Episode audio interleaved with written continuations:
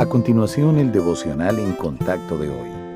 La lectura bíblica de hoy comienza en el primer versículo de Primera de Juan, capítulo 5. Todo aquel que cree que Jesús es el Cristo es nacido de Dios, y todo aquel que ama al que engendró, ama también al que ha sido engendrado por él. En esto conocemos que amamos al Hijo de Dios, cuando amamos a Dios y guardamos sus mandamientos. Pues este es el amor a Dios, que guardemos sus mandamientos, y sus mandamientos no son gravosos. Porque todo lo que es nacido de Dios vence al mundo, y esta es la victoria que ha vencido al mundo, nuestra fe. ¿Quién es el que vence al mundo, sino el que cree que Jesús es el Hijo de Dios?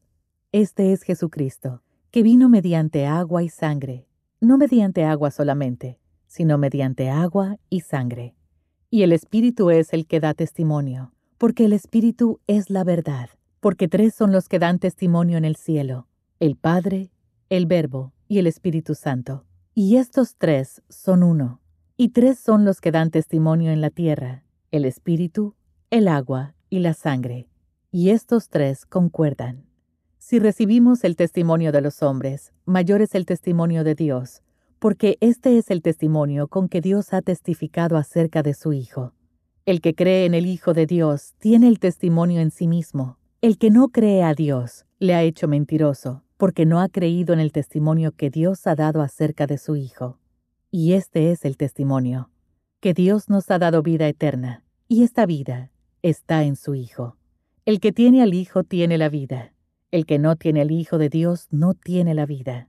Estas cosas os he escrito a vosotros que creéis en el nombre del Hijo de Dios para que sepáis que tenéis vida eterna y para que creáis en el nombre del Hijo de Dios.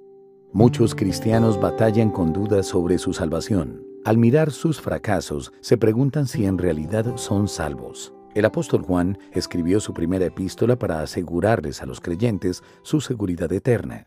En ella menciona tres maneras mediante las cuales los creyentes pueden autoevaluarse para ver si de verdad son salvos. La primera es la prueba de la palabra. Los cristianos genuinos creen lo que dice la Biblia acerca de Cristo, que Él es el Hijo de Dios, que vino al mundo para morir por los pecados de la humanidad. La segunda es la prueba del testimonio.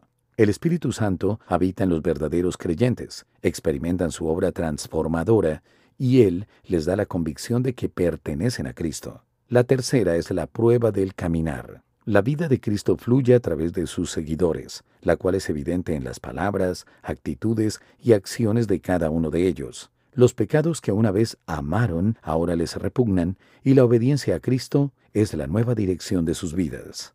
Aunque no podemos estar seguros de la autenticidad de la fe de otra persona, Dios no quiere que sus hijos vacilen en la incertidumbre acerca de su propia salvación. Por eso, la primera epístola de Juan dice, Estas cosas os he escrito a vosotros que creéis en el nombre del Hijo de Dios, para que sepáis que tenéis vida eterna.